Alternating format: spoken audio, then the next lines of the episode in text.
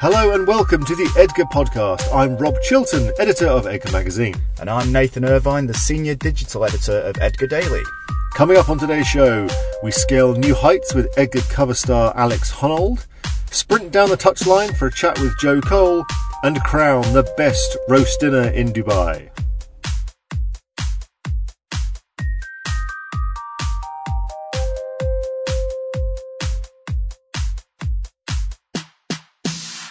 So, Rob, tell us about the cover star that's on the latest issue, Alex Honnold. Yeah, he's not a name that uh, you may know, but in the climbing world, he is a superstar. He is a he's a free climber. He's an American guy, and he recently became the first ever person to scale El Capitan in Yosemite Park in Yes. California without any safety ropes. Okay, for context, how tall is El Capitan? 914 meters. Oh. So let me throw some context back at you. The Eiffel Tower is 300 meters tall. the Burj Khalifa is 828 meters tall. So this El Capitan, Alex Honnold calls it the Super Bowl of climbing. Which I think is a nice phrase. It's, it's taller than the Burj Khalifa, and he climbed it from the ground to the peak without any safety ropes. Just let that sink in for a moment. That's- no ropes. And my hands are already feeling clammy just thinking about it. But it's it's a uh, it's a fascinating uh, story. He's a fascinating guy.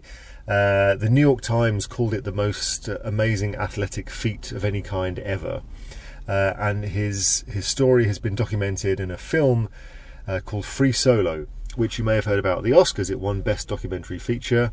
It's showing on the National Geographic Channel right now, and it's also at Cinema Akil next week Ah. uh, in Alserkal Avenue. So you can go and check it out.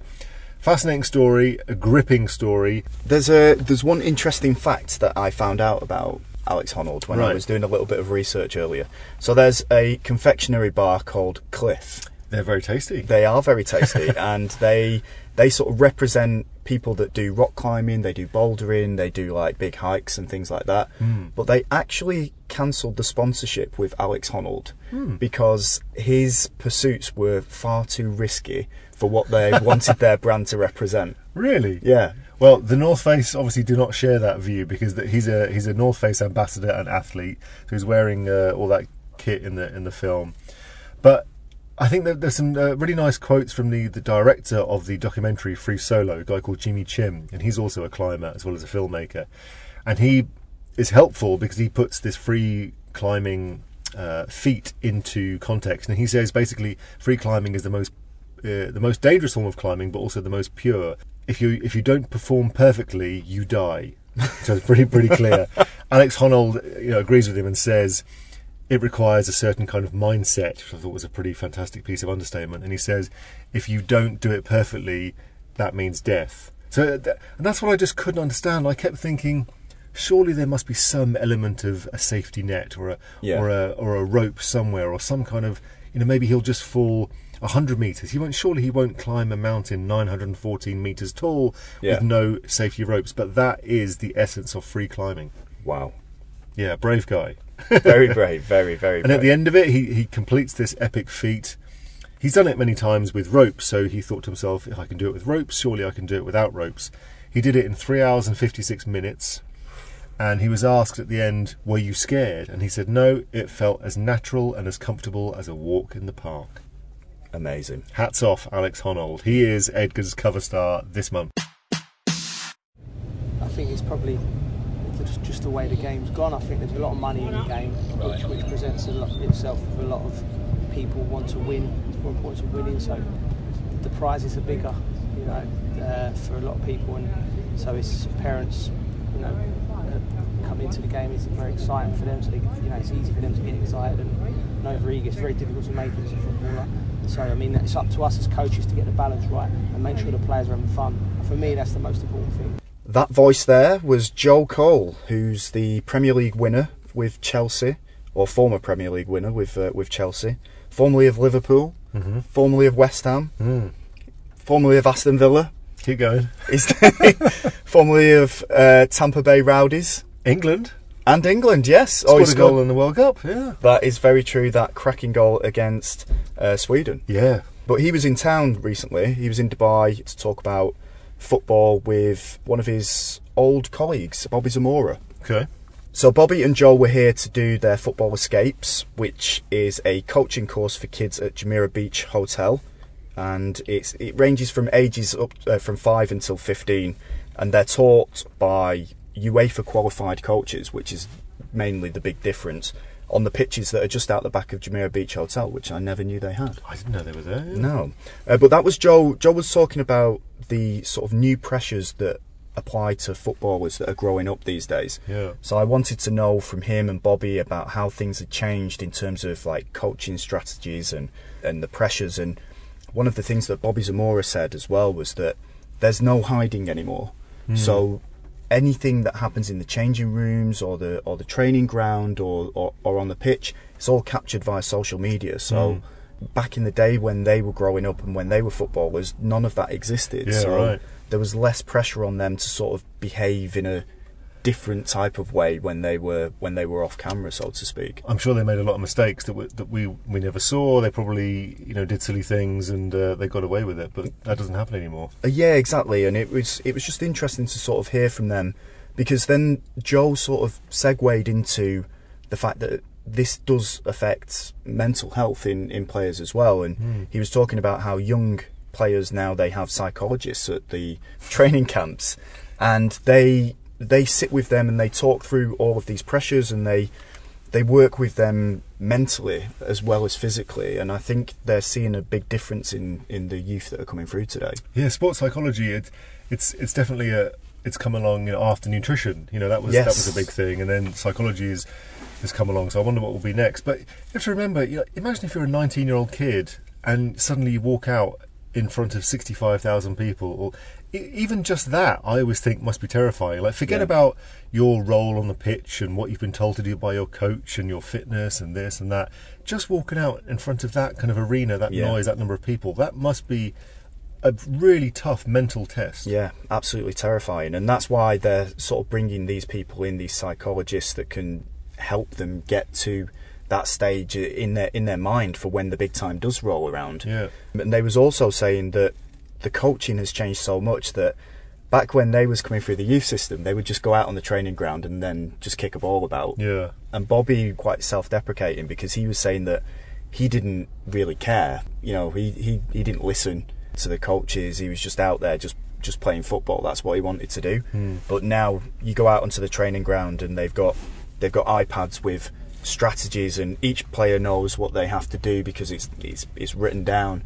So they go out there and they work meticulously to this plan that's on iPads and has been worked out for for months and years. So there's no room for error anymore. I feel like it's catching up with American sport because American sport has long had these really uh, technical sort of data that, that goes Yeah. with it. And, you know, those American football players, for example, they've got to memorise 78 plays in their playbooks. And I, th- I feel like English football is is catching up with that now. I think if Yeah. you look at old clips from the 70s and 80s and you you hear the coaches yelling on the on the on the training ground, you know, Yeah.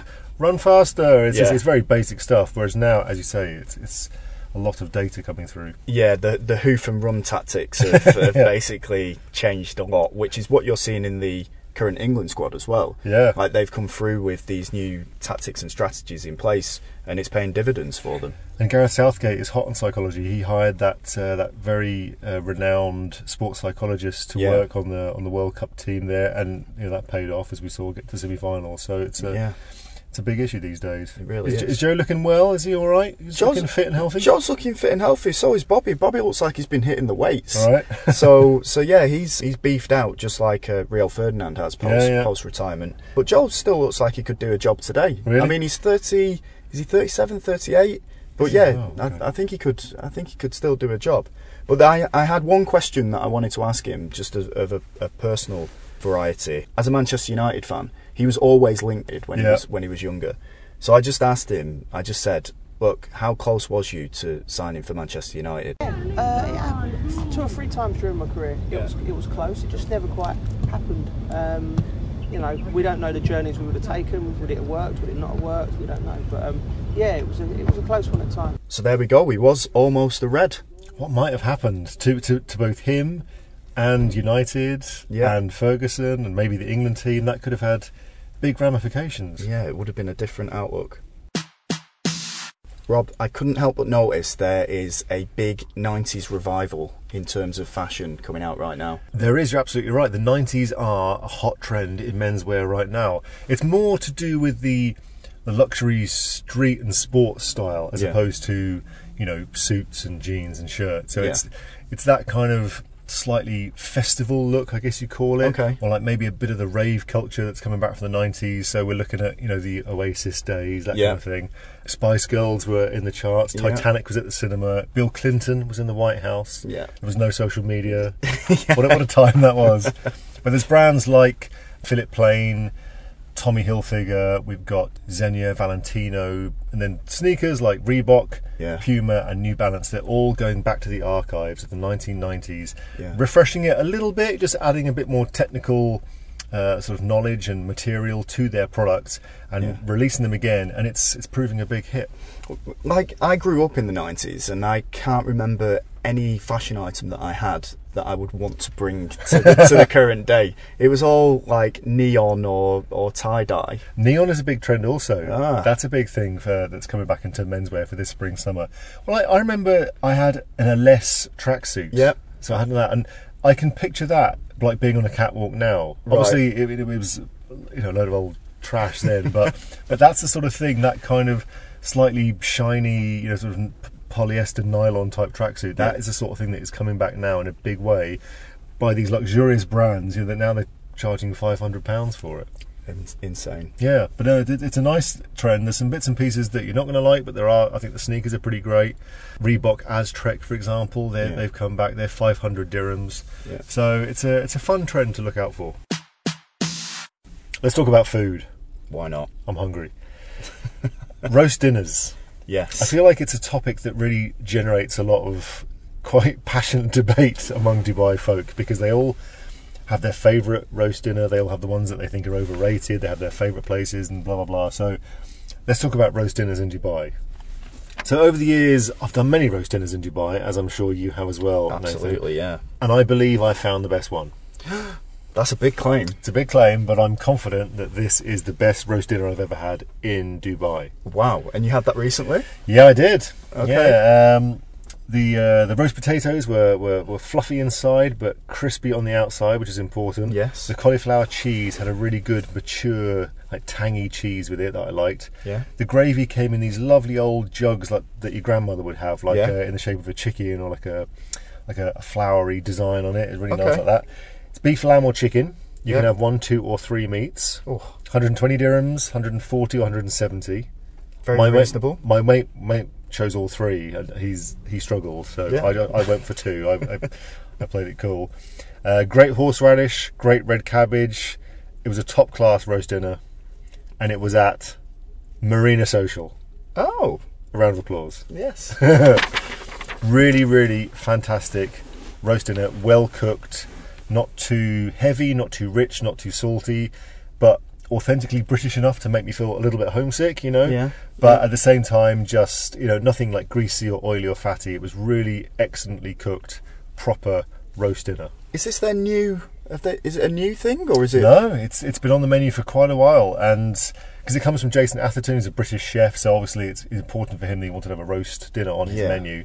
There were a lot of Brits. I, I saw quite a few familiar faces in there, a few Okay. of my mates in there. So that's clearly where all the Brits go for, for their roast dinner, and rightly so. It's it's excellent. See, when it comes to roast dinners and, and Brits, I always think there's two places. Okay. And they are two of my favourites as well. Right. The Reform, Okay. Okay. Yeah. which has a like it's a mountain of food there. Yeah. Some say maybe too much food. Yeah. Not me, I, uh, 'cause I'm greedy. But I think that's that's a that's a really good one. They don't always get it spot on with the Yorkshire puddings, which is one of the downsides. I forgot to mention the Yorkshire puddings at Marina Social are obviously brilliant and fluffy, and That's good. yeah. I've had the reform one, and you're right. It is a it's an overwhelming plate of food, isn't it? It's a bit it's Yeah. a bit messy. It is a bit, yeah. And I remember the meat not being like the like the best sort of thick quality. It was a bit Yeah. it was a bit skinny. I It was, yeah. The the proportions of, of meat to to everything else was a little on the weak side. But I, I like the re- I like the reform, and I also like uh, the scene by Simon. Okay, Miller. yeah, I've had that one. Yeah. It's I think it's just like a it's just straightforward very no nonsense, everything that you'd expect from a roast dinner. So I can't really complain about that one. So Yeah. tho- those are those are like my two favourites. But now you've got me interested in this in this new place. If you've never tried it, trust me, you must go because I believe Marina Social is definitely a step up on the scene and reform, which are good. Yep. But Marina Social is Premier League. There we go. Thank you very much for listening to the Edgar podcast. Pick up a copy of the April issue featuring Alex Honnold in good bookstores now. And don't forget to visit edgardaily.com.